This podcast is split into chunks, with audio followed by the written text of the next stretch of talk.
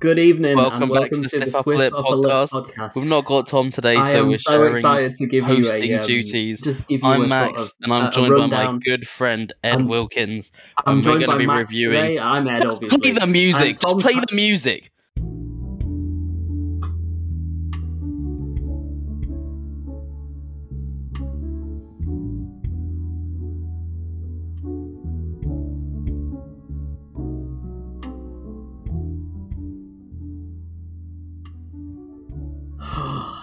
What beautiful jazz. You host it. You've been here for longer than I have. Seniority rules, am I right? Yeah, I'm referring to rank here. Yes, hello and welcome to this this sort of abridged version of the Stiff Upper Lip podcast. We're a little thin on the ground. Injuries have ravaged the camp. So today's episode is going to be me and young Maxwell, and behind the metaphorical glass on the buzzers, it's Mr. Thomas Chappell. You goddamn right, I'm still here. Always watching, always waiting. Pressing the buttons, which control me and Ed. he presses the buttons that make the podcast go. We know this.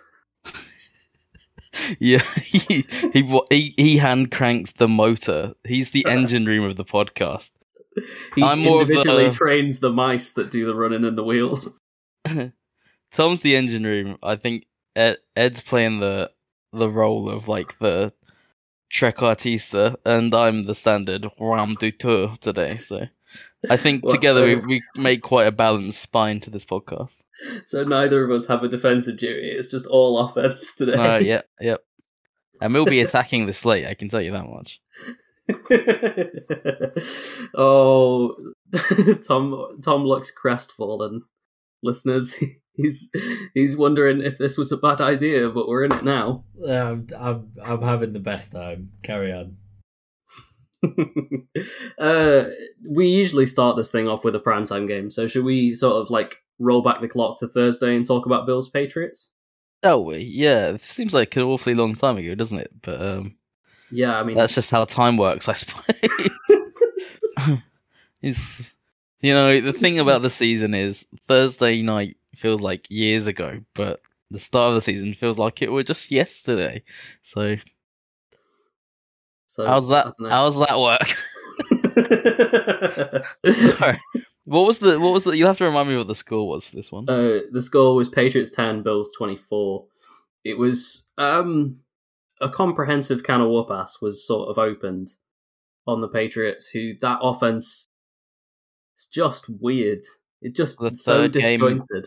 For the third Bills Patriots game in a row, the Bills have taken the Patriots to school, and the one before that was that crazy weather game, wasn't it? So yeah, no, I think it was a fairly comprehensive beatdown. And you're right, like the Patriots offense played terribly against the Jets, although there were extenuating conditions with the weather. Then they had a random explosion against the Vikings. Well, I say explosion. A competent showing against the Vikings. And then they've gone back in the tank. Mac Jones' second season regression's hitting pretty hard. I still don't think it's time to panic on that. For the Bills, this is the time for them to really start threading wins together. And, yeah, starting off with giving... a bit of a pantsing to the team who used to torment them is a good way to get into that, I think. Yeah, I mean, I know it seems maybe a little reactionary, but it is a bit of a get-right game. If you only beat the Lions by 3 points as a team like the Bills, isn't it nice to play a division game and absolutely spank them on the ground? It's a funny one. Especially for the Bills to have a good ground contribution is going to be important down the stretch. Yeah, who knew that Naeem Hines would make that much difference? But yeah, I mean, the big takeaway from me, the biggest takeaway was, and I'm sure it's probably already been spoken about, but how anyone thought a Matt Patricia / Joe Judge offense would work. They just it was just getting too cute. You know, Belichick, for the last few years, he's had Steve running the show. And it's just like they're playing chicken with the number of staffers that they can have running one team. And I think they've hit a wall. The whole Belichick clan with clipboards on the sideline. I know, they're going to have to bring in, like... Do you know who... I just had a total, like, vision of next season. The Patriots are like, we're going to hire someone to get our offense back on track. Steve Sarkisian. Sarkisian? Yeah, I reckon, why not? I can see it. I think that it will be someone like... Imagine if it was Doug Marone. Oh, yeah, That is getting me riled up, just the thought of Mac Jones in a Doug Marone offense. Mike Malarkey. Exotic Smashmouth. He is back! Exotic Smashmouth. It never left. I once named a very short-lived football blog Exotic Smashmouth, and I think I posted that 2 posts and I gave up. I just liked the title. Yeah, no, I think we know both of these teams. I think we kind of know who they are. To me, it's just a matter of who the Bills are going to be.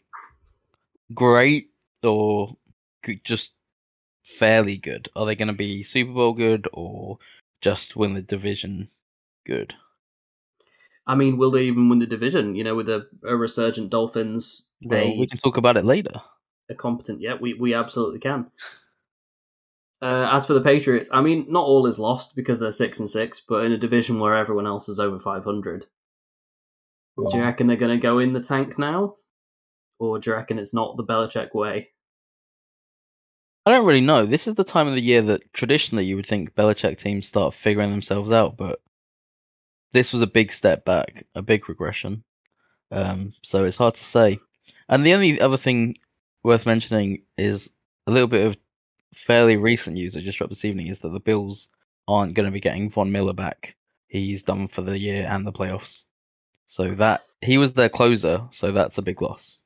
Yeah, it's a sort of curious this one because I was reading a little bit about this just before we started recording, and initial thoughts were that it was an ACL on the field, and then they went in to get a scan, and they were like, "Oh, you've certainly injured the knee, but it's not an ACL tear." And then when he's actually in the surgery, they're like, they cut open his knee, and they're like, "Whoa, this is an ACL tear." I think that can. I'm not obviously not a doctor, but I think that can happen sometimes with the swelling, and they sometimes have to go in there and find it out, especially with ACLs. But yeah, I think ACLs have become quite almost like we take them for granted in the modern NFL. You know, yeah, I think Adrian Peterson kind of ruined everyone with recovering from his so quickly, didn't he? Like, it's not actually doesn't actually work that fast. Unrealistic expectations. I mean, look at David Bakhtiari. Precisely, and if I mean. It's a shame, really, because we're discussing injuries, and part of the problem is that Dr. Boris Boswaslow won't answer any of my calls anymore. The doctor's office is firmly closed. It's gone. Have you tried waking up and calling them at 8 a.m. in the morning? Yeah, we've got to get early. Triage. Yeah. All right. Should we move on? Let's do it. Prime time. I'll say Colts getting. If the Patriots got taken behind the woodshed, what happened to the Colts? I think they got sent through the airlock. Yeah, the Cowboys actually had to assemble a woodshed to take them behind first. Yeah, it was almost like that meddling son of a gun Jim Irsay called down to the sidelines and was like, I actually want to lose this one. Because it was fairly close, but then it got away. It's funny because we could say that about a few Cowboys games this year. I mean, like, do you remember the Bears one where they were like, "Oh, we're in lockstep," and then all of a sudden it was like 50-30, and we were like, "Where did all of these Cowboys points come from?" I know the Cowboys. What do you think about the Cowboys? Because they are running team. They are mowing teams down at the moment, and I don't even think that they're not. Relying on Dak to do too much. They've got a really nice balance of Pollard and Elliott in there, and they've got wide receivers who are just making plays. And I think it's a recipe for success because they're not leaning on any one of those offensive players too much. No, if it's a question of balance, their key strength has always been that O-line, which is sort of like coming back to the forefront again. Mm.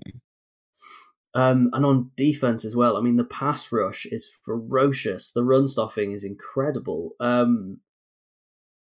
Difficult to know how to beat the Cowboys. It's just like you can like go against, Micah Parsons, double team him, and it's like, okay, DeMarcus Lawrence is on the other side, and that's it's almost like he's been overshadowed, and he's like a borderline Hall of Fame guy. It's pretty crazy. Don't sleep on Odighi Zua, who rushes from the three technique, who's like, as Kieran tells us every time we talk about the Cowboys, he's a former wrestler and he can kick your head in. And they definitely did kick the head in on the Colts. I think the Colts they showed a bit of fight there under Jeff Saturday, which I don't think anyone was really expecting, so good for them. But it was just a golfing class. We don't need to go into it too much.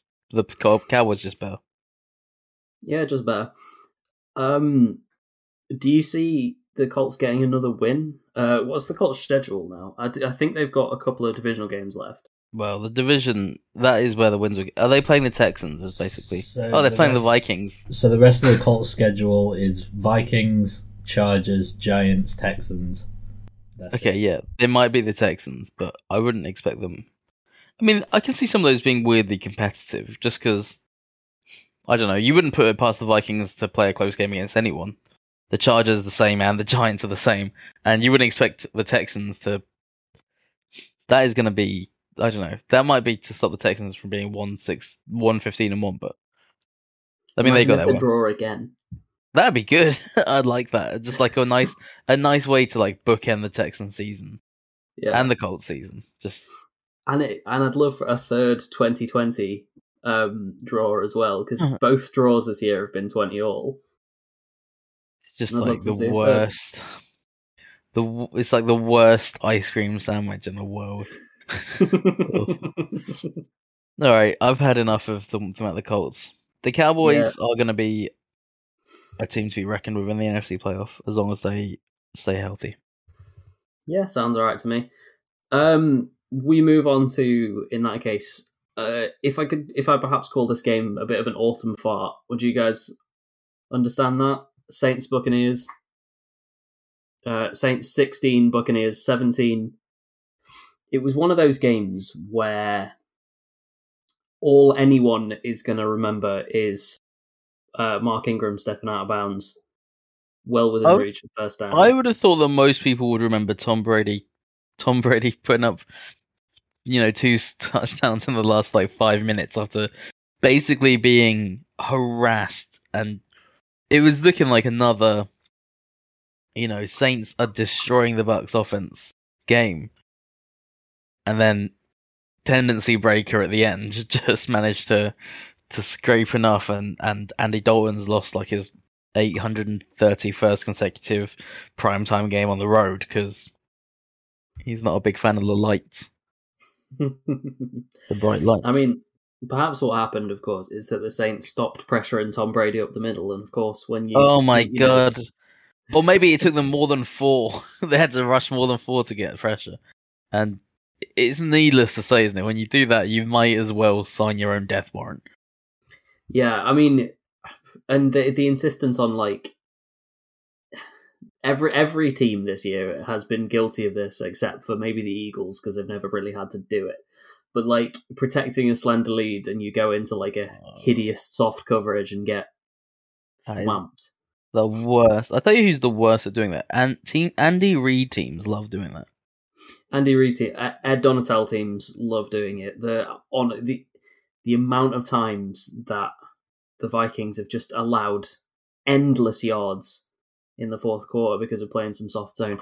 And it's not Tom Brady is the greatest QB against zone coverage there's ever been either. If there's one player to not do it against, it's Brady. It was insane, and it allowed them to come back, but the Saints could still have carried on if Mark Ingram hadn't just stepped out of bounds and made it a couple of extra yards unpressured. Yeah. And I think this makes it I think this is one of those games that's basically going to decide the division. And as much as the Bucks have been dreadful, you still wouldn't want to come up against them in January, because they've got enough pieces that they could put a performance together, and they've got bags of experience. The Saints, like, they've got... I don't know what's going on with the Saints. Like, they've got these decent weapons on offense, but I don't know if either of their quarterbacks who have played this year are going to be there next year, or the coach. Yeah, I think the Dennis Allen thing is the more sort of telling thing, because it still sort of feels like they're running that, like, training wheels on Breeze offense, doesn't it? Yeah. Like, they've got, like, dynamic playmakers, but they're... And, like, the extent of the creativity is, oh, Taysom's come in and he's going to rush off tackle. And then he's going to come out again. Yeah, no, it's... They're really stuck in the doldrums at the moment. They're in a real transitional period. And I just think... Yeah. I just think they've got... It's kind of like... It's kind of like they're just waiting for some, like, a spark. It's like they're like, oh, we'll just go along till Michael Thomas is back. Which, I mean, is that ever going to happen again? We really don't know. Alvin Kamara has not been himself. It's a serious, like, all-name, no-game team at the moment. Other than Chris Olave, who is, you'd have to say, probably the real deal. Yeah, he looks the real deal. He's kind of, like, he's very twitchy. He's got that, like, I don't know who the best description is, because I want to say Pierre Garçon, but I feel like he's probably a bit better. But yeah, he has that sort of, like, sort of diminutive length. You know yeah, I mean? I do know what I mean. I mean, he's came out as a really torso. He was a very polished product when he came out of college. Like, he was an elite route runner, and he just gets open, and he's got yak ability as well. So, yeah, I think they just need someone who's going to be willing to unfurl it potentially, and maybe they should consider moving on from Kamara and just trying to reinvent themselves, because at the moment they're... What is they say? The last age is dying and the new age is struggling to be born.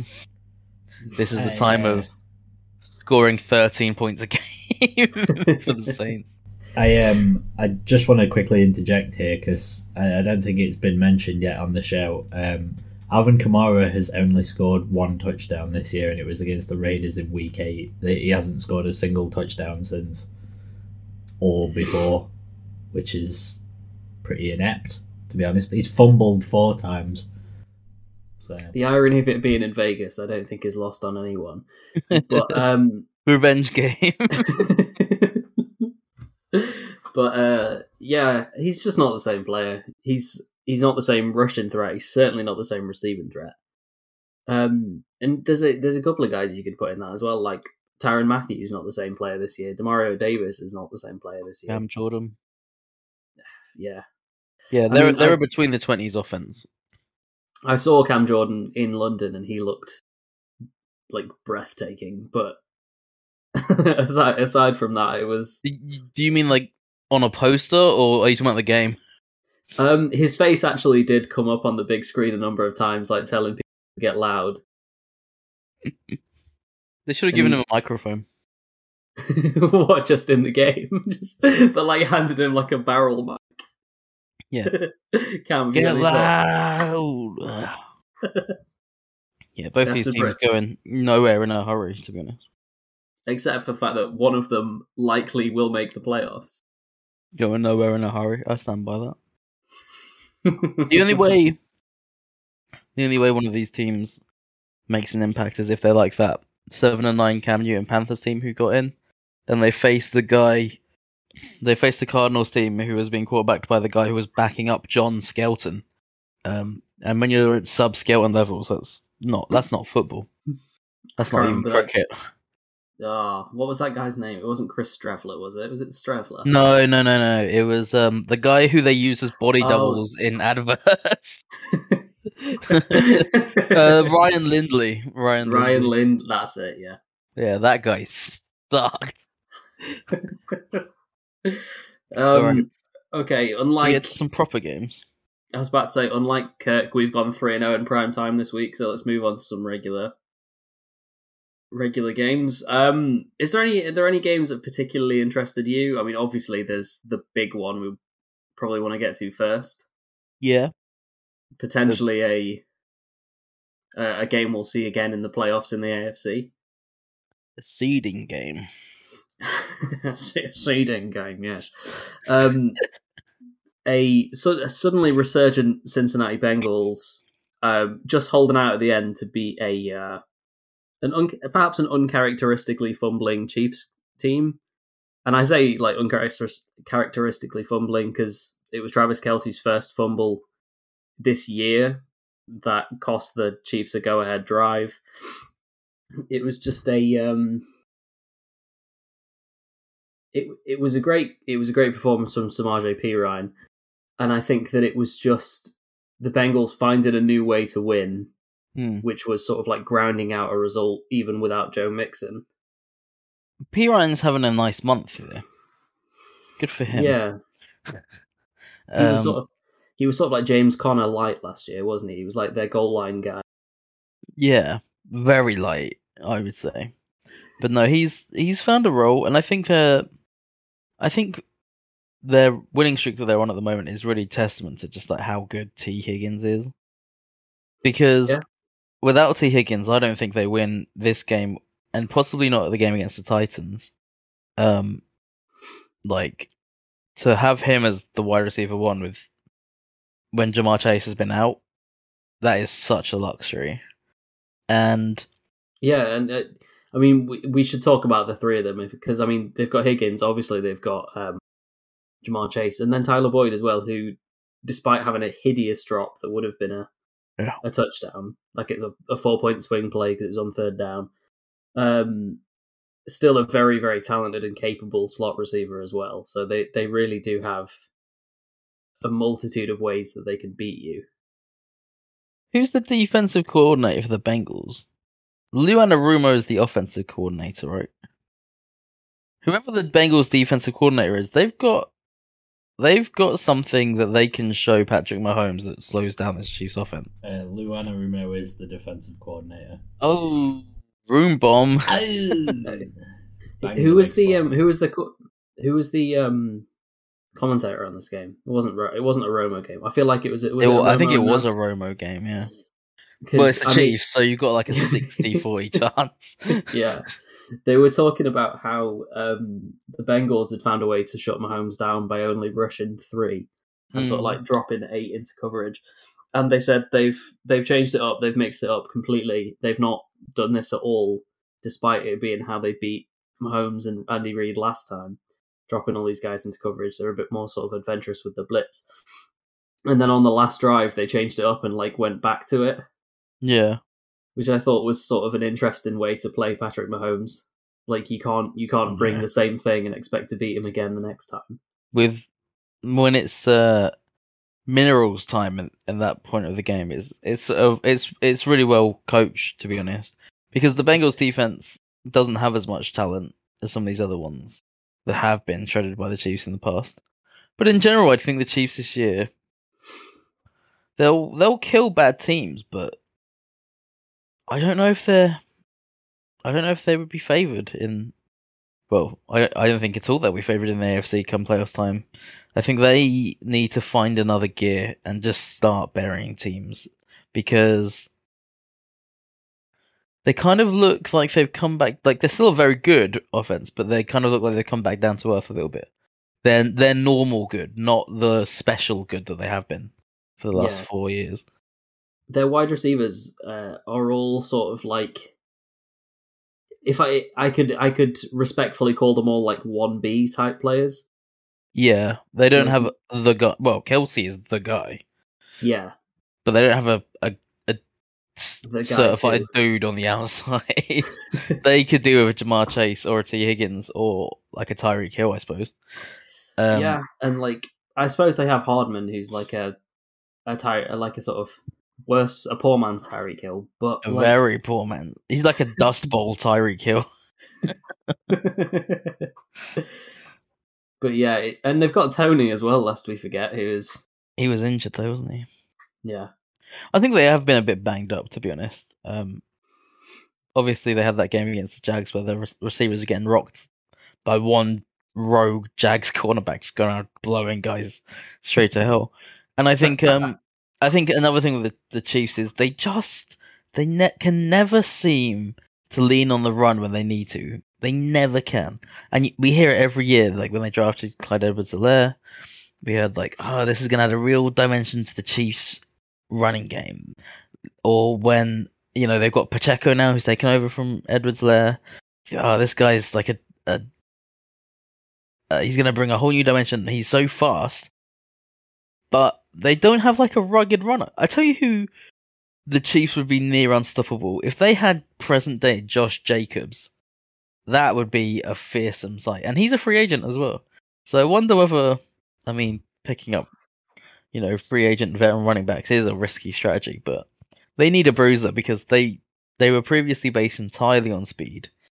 But although they've still got MVS and Hardman, they're not Tyreek Hill. You know the sort of like Pokemon Magikarp challenge where you try and beat the Elite Four with as many Magikarps in your party as you can. It feels like that's what Andy Reid's attempting to do right now. They've got like one Charizard in Kelsey, and then five Magikarps. Magikarp's a bit harsh. No, Magikarp's a bit harsh. It's like they're trying to win with like Raticate. Six Gravelers. Like the Raticate that you picked up like as soon as you left Pallet Town and like have grown a strong attachment to it, even though it just does normal moves. Right, let's quickly, just off the top of our heads, let's diagnose some of the Chiefs' wide receivers as Pokemon here. Juju Smith-Schuster, to me, I would say Tentacle. I was going to say Arbok, he's an Arbok kind of guy. Yeah, okay, I'll go with that. MVS. MVS Doduo. Oh yeah, that's a decent shout. Ponyta. Yeah, always Ponyta. Tony. He's like you.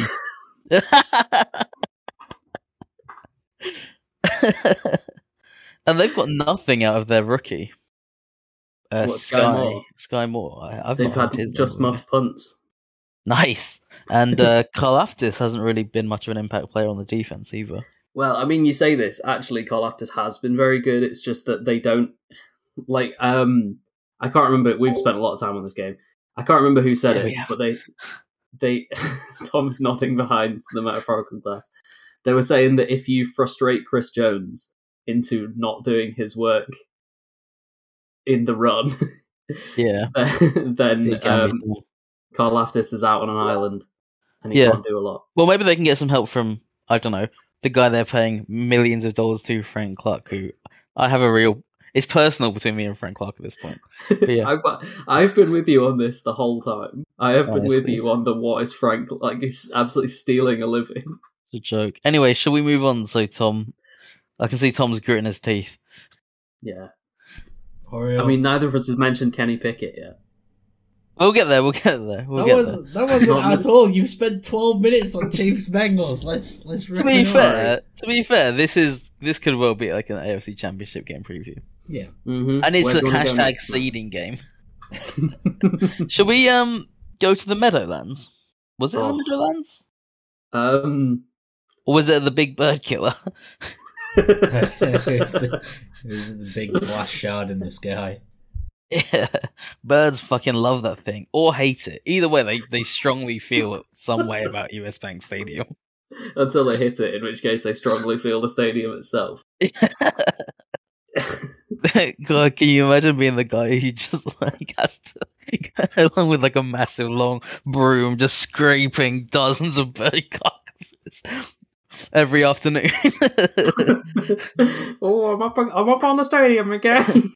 If they didn't play, the reason they have to play that big stupid horn every play is if they didn't and it was empty, you would just hear like yeah, the irony is that like the vultures absolutely love it because there's so much carrion, but then they hit the glass as well. What's that sound? It sounds like a steady wind blowing through a sheet metal factory. No, it was at the Meadowlands. The big one flies into it, and it sounds like of Everest window glazing van crashing. Oh, but it was at the Meadowlands, so this is irrelevant. We'll cut that out. No, I don't. I think it was at US Bank, wasn't it? That's what Google's saying. Oh yeah. Okay, sorry. For some reason, I thought you meant Giants Commanders. Yeah, we can talk Jets Vikings. Oh yeah. Yeah, it was. At the okay, US in that Bank. Case, keep that whole bird bit in. Yeah, we can talk US Bank. That was a really fucking weird game. It was. I genuinely don't have a lot to say about it other than, I don't know, Mike White's better than Zach Wilson in, like, orders of magnitude because he actually, like, knows the plays. Is he, like good for what we're, like, what he's being compared to good, or is he, like, is he, like, a top 20, top 15 quarterback? He's basically Taylor Heineke, except without the sort of like gunslingeriness that makes him throw picks. Yeah, so I was going to say Taylor Heineke gets away with like 6 picks a game, doesn't he? He's a very, very safe passer. Hmm. But he looks in control, right? Yeah. He's like Colt McCoy. He's like this generation's Colt McCoy in that like Josh McCown. Yeah. Like, if he comes in for a 4-game stretch, he'll probably win 2 and lose 2. That's just his MO. And it neither, like, the wins won't be his fault, but the losses won't be his fault either. Yeah. He'll move them up and down the field. But, I mean, yeah, the Vikings in this game looked like they were going to canter to him, but once again kind of got mired down in the second half. I mean, was there any adjustments, or is this just what this team does? The vibe was off in the second half. Yeah, I mean, the frustrating thing about the Vikings is that they could run up the score on literally any team with the weapons they have on offense. As the years gone on, they've been slightly more exposed in the center of the O-line again. So like Kirk's getting less and less time to throw the ball. It's a strange one, really, because, yeah, they do just go into funks and you think, why can you not?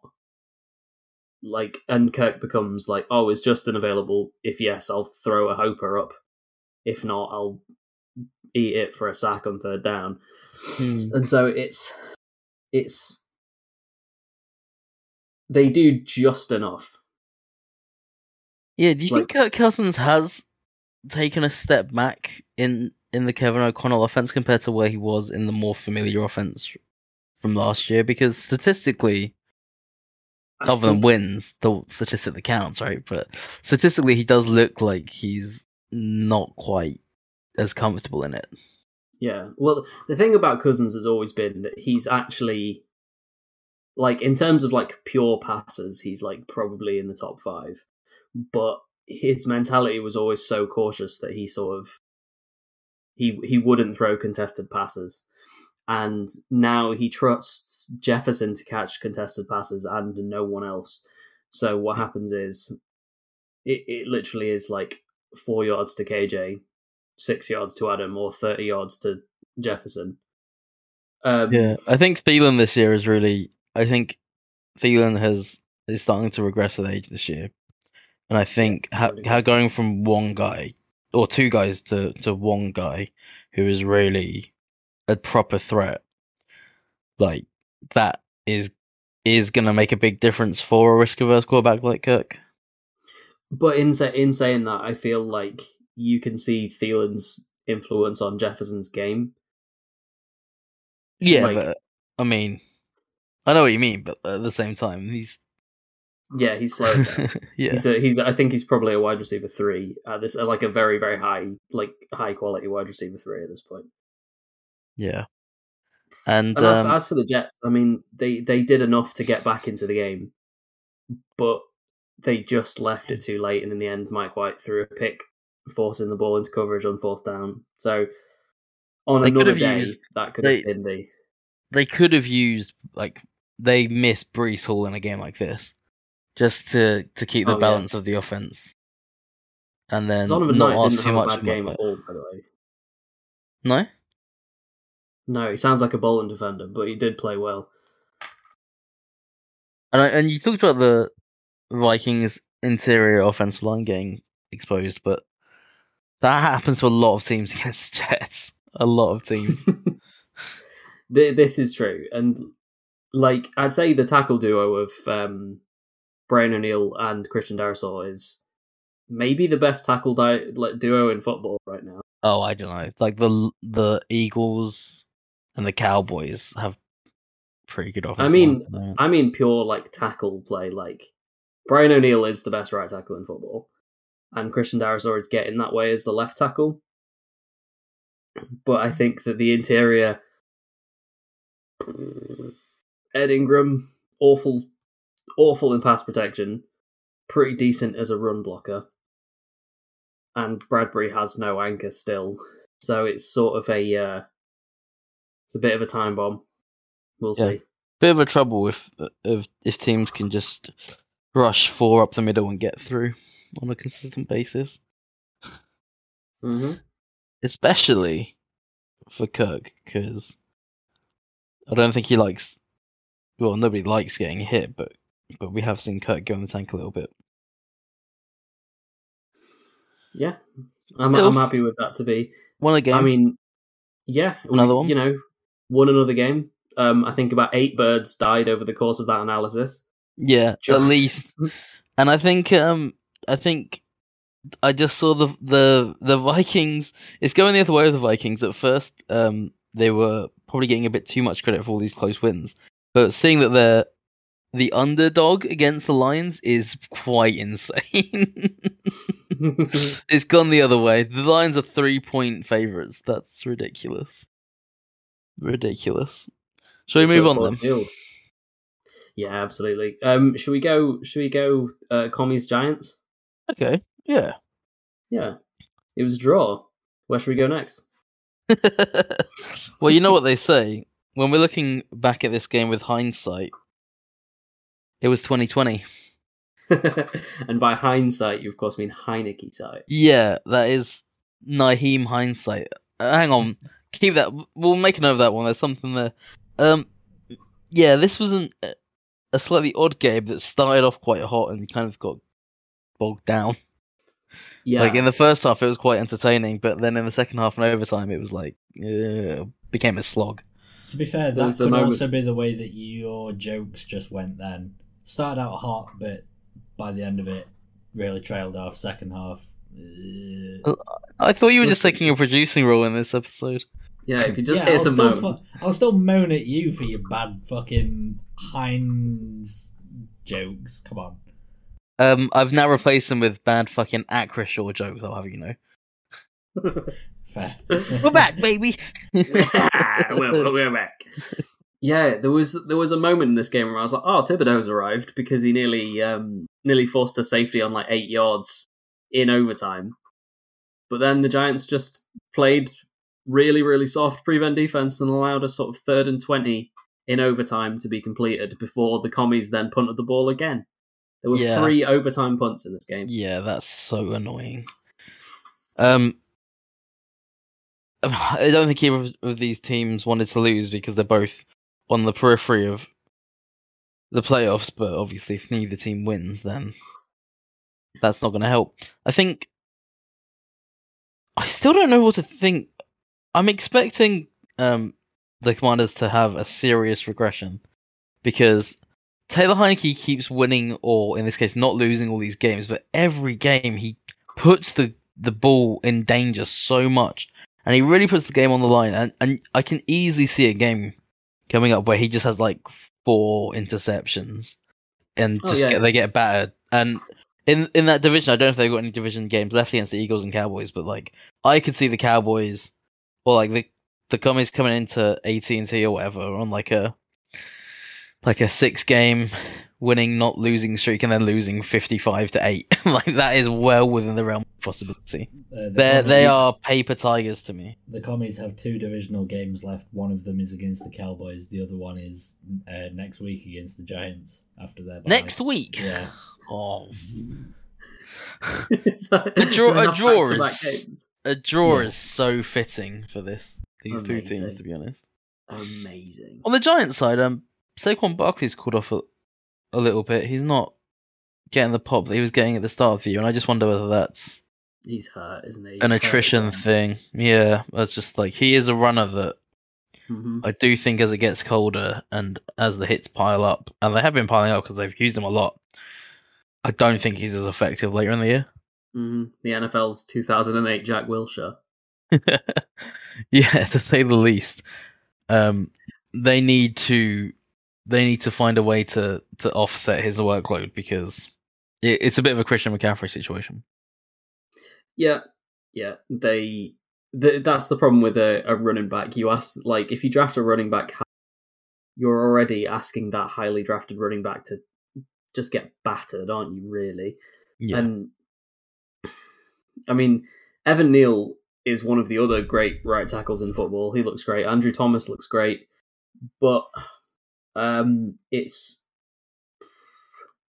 hard to know where the Giants are going to start scoring points from. Yeah, it is. They're kind of, with Barkley not performing like it was earlier in the year, they're kind of primed to fall off at the end here.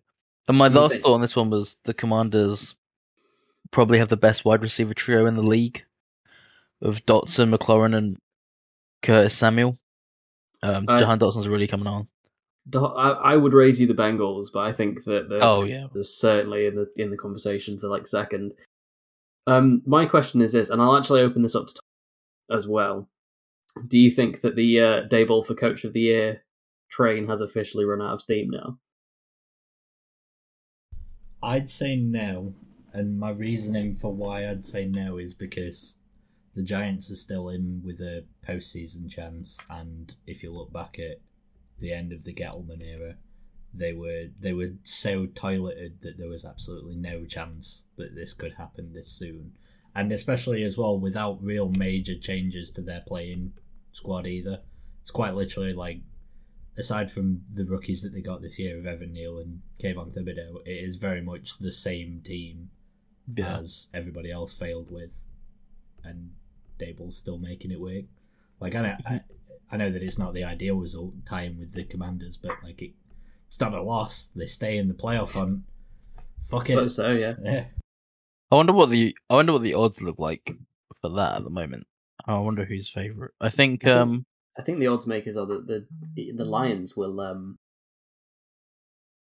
sneak in. Yeah, it'll be close. In terms of Coach of the Year, though, I think Mike McDaniel maybe is a contender for that. I think McDaniel is. I think Pete Carroll is. Did Nick Sirianni win it last year? I don't believe so. I actually have the odds from FanDuel. Nick Sirianni is ahead, and then it's Kevin O'Connell and Robert Saleh at the moment. Oh, Salah's a good shout, yeah. Fair enough. O'Connell's a good shout. How many head coaches in 10 of the 12 first games, I suppose. I love Nick Sirianni. I've always said it. I've always been a big believer in Nick Sirianni. Sweatpants Sirianni.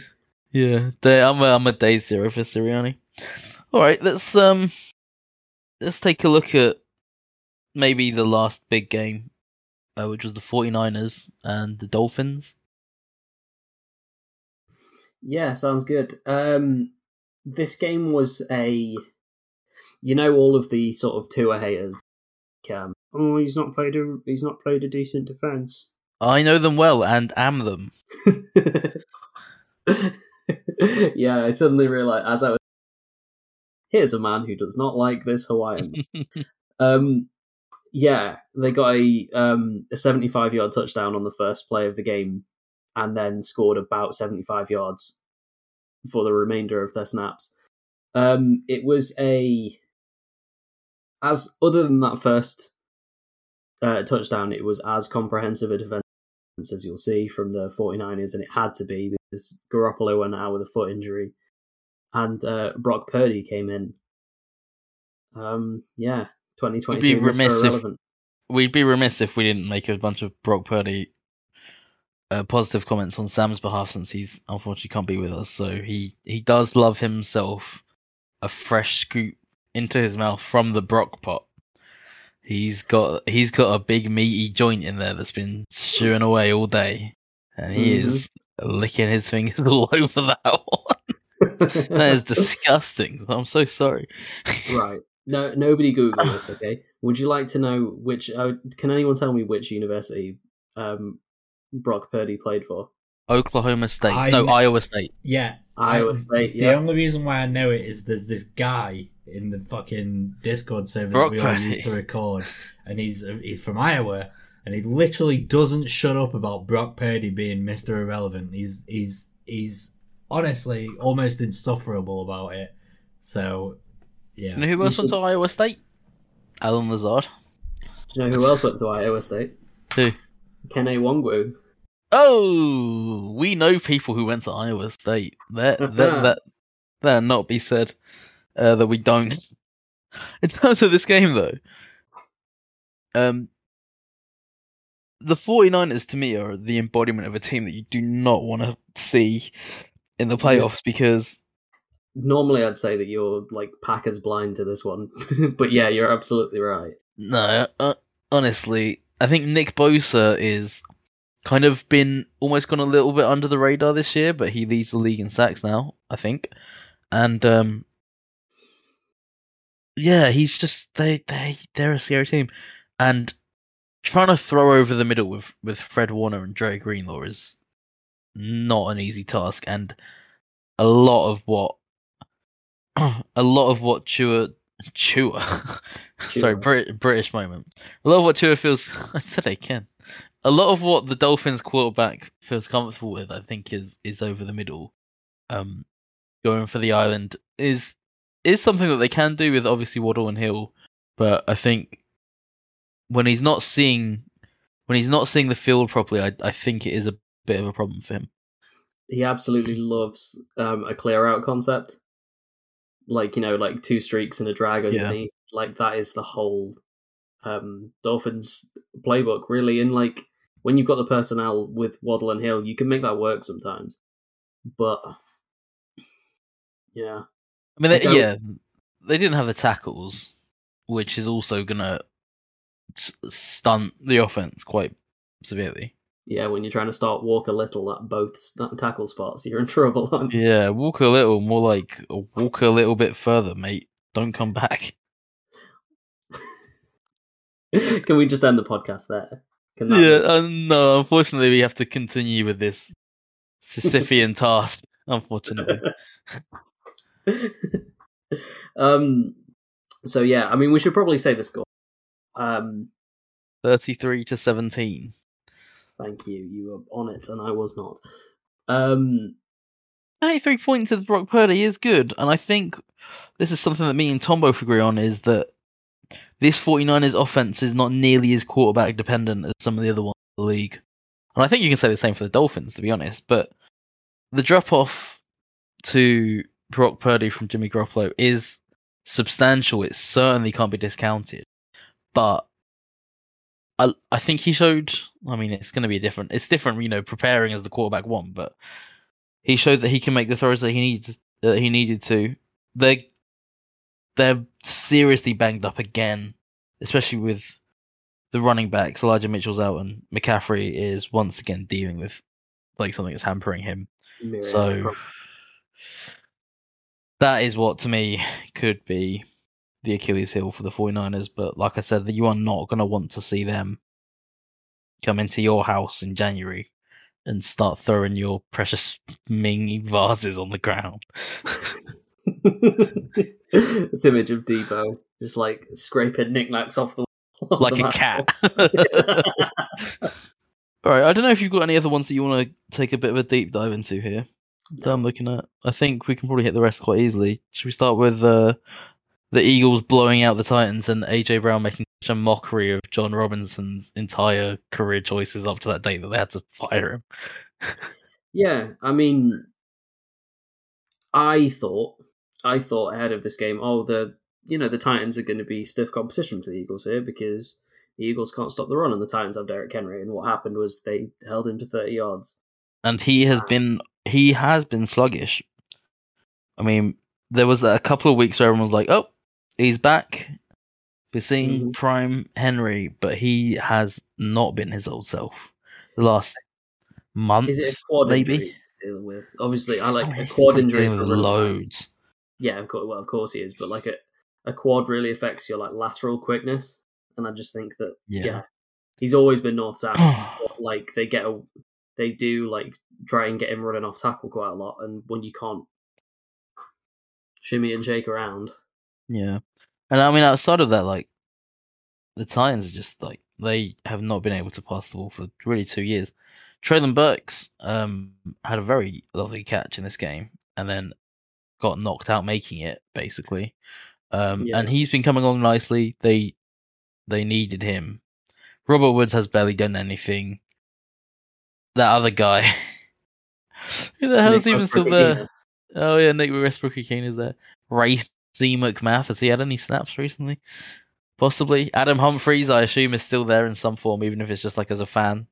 Anthony Fletcher.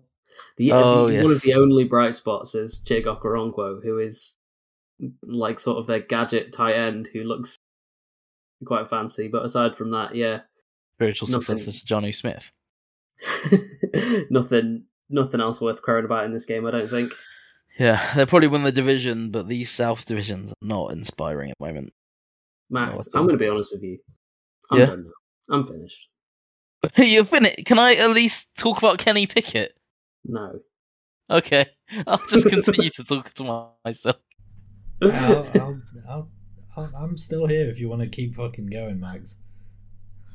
No, I tell you what, how about we roll the outro and then Tom can talk about Kenny Pickett and just trail it off. Alright.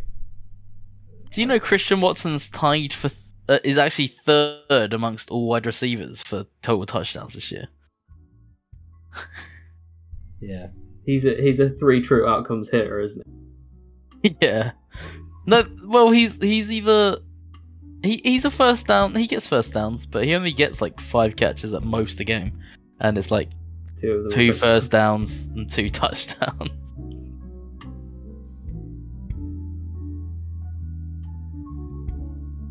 No, carry on. The Lions, huh? I would favour them to beat the Vikings by 3 points. I mean, they beat the Jags. Points. They beat the Jags, so they must be better than the Vikings, right? And I think it's all going to come crashing down. Kenny Pickett, he looks like a nice quarterback. He's coming along nicely. You can find everything else that we do on @StiffWhipPod on Twitter.